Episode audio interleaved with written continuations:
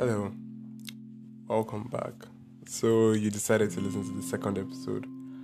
I am so thankful, so grateful that you decided to listen. Well, the first episode was a little bit sad, but I have this kind of voice that is very good for eh, talking in a very sad tone. But you can't hear my happy voice though, but like this voice better. So, in this episode, we will be talking about my family and how I grew up. Is actually the second part of my introduction. Um, in a typical African society, it's so not nice for you to share your family. It's seen as um, more or less of a taboo, though but I enjoy talking about my family because my family is filled with different people from different backgrounds, different situations. I have a family member who doesn't like so many things. I am the family member. let, me not, let me just spoil it for you. I'm the family member well, I am from Anambra State in Nigeria, and it's an Igbo state. And the Igbo people are people that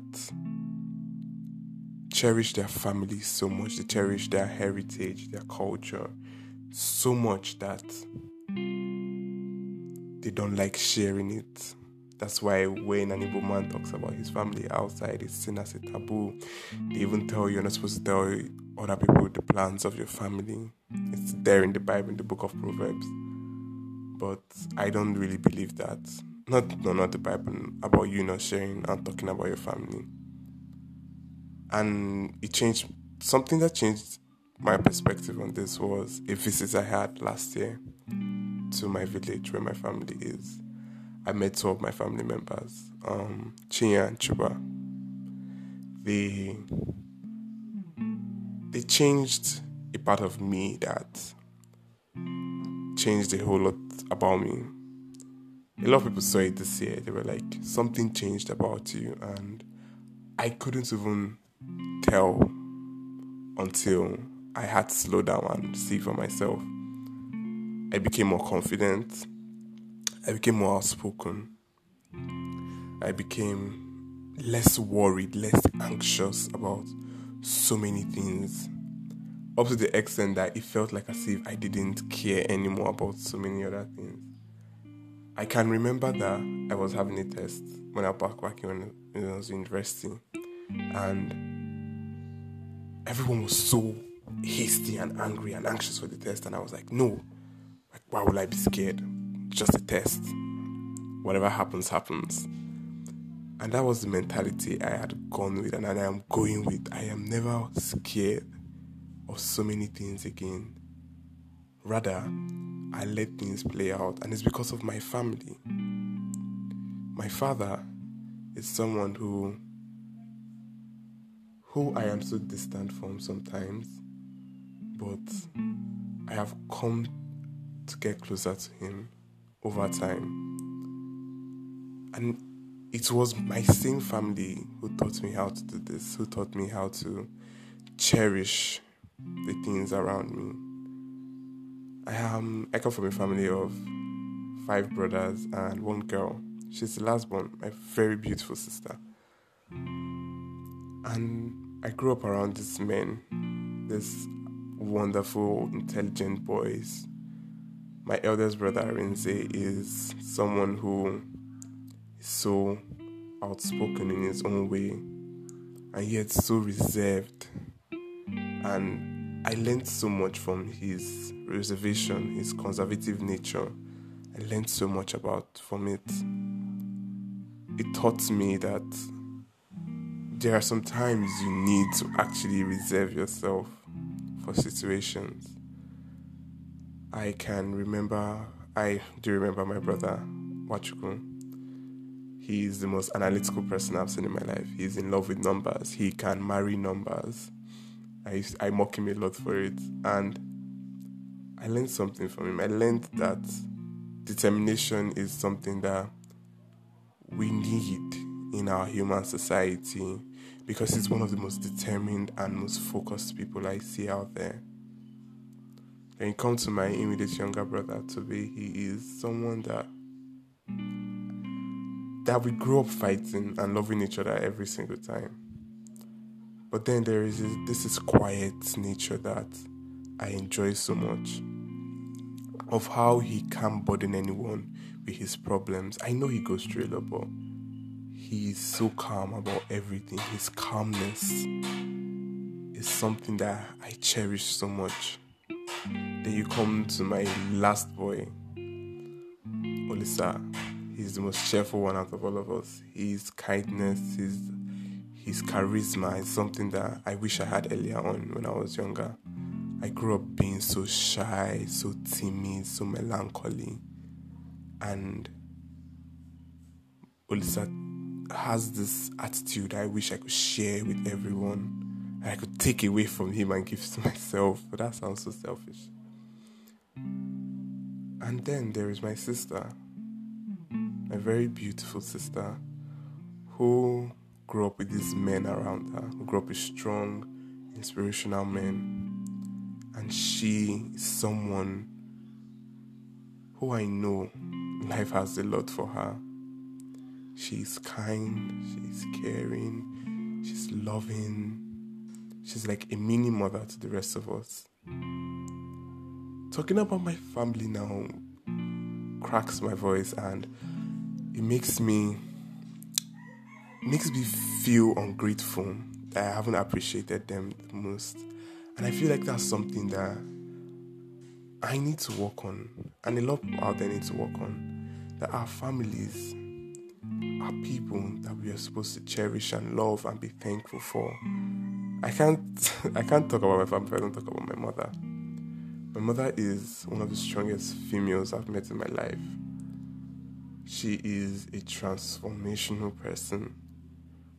With every passing day, she she becomes more of someone that I would want to marry. Like if I'm going to marry a woman, I want to marry a woman who acts like my mom. Not verbatim, not in every single, not a mirror aspect, but someone who is so similar to her. So, more of it's like a replica to her. Because she has been through enough for her to be where she is today. And she is so strong and so caring. And there's one thing in particular I love about her is her determination and her zeal to fight for what is right. And that's something that she passed on to me. I am someone who fights for what is right. I fight for the oppressed. I fight for the weak. And this is something I took from my family. Back to my two cousins, Chinya and Chuba. They were they're twins. You will know from their names and there there is so much energy around these two people that I think I stole some or they gave me. And that energy is something that that I that I know that if I see them again I want to have more of it. Because there are there are two people who live by three three principles that I'm living by right now and everything is easier they believe in three principles the act of you to slow down. So when you slow down, you slow your thoughts down, you slow yourself down, and you begin to give gratitude. That's the next principle giving gratitude, being thankful for the things that are around you. It's only when you begin to slow down, you begin to give gratitude because then you can see, then you can imagine the beauty around you or your faults in yourself like I've come to realize over time. And then you take responsibility to conserve the beauty around you and address those faults around you, those negative things around you.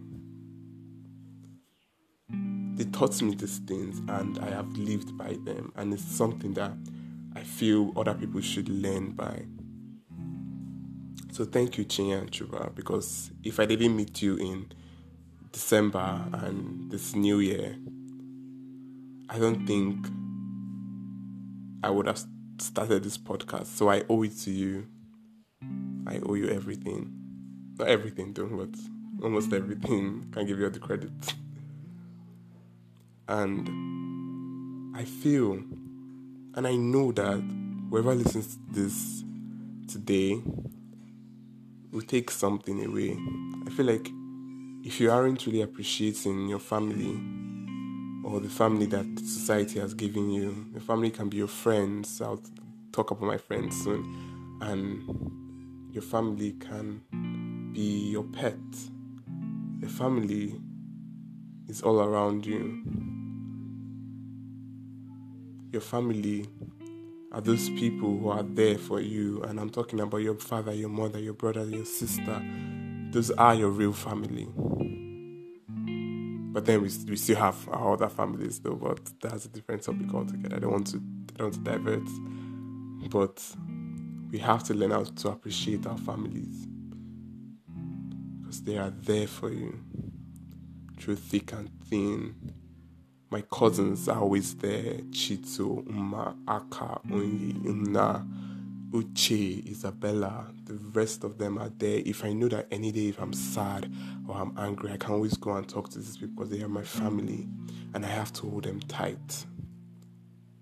I love my family more than any other thing in the world. I love them so much that it's so hard for me to express it sometimes. So, to my family, if you're listening, which you will listen, because I'll make you listen, I love you so much. And the rest of the world should know that I love you.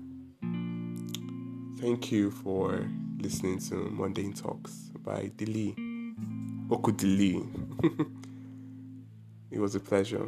Please share with your friends, your family, and anyone else you feel like you should share this with sending you love and light all the way from Bonny Island.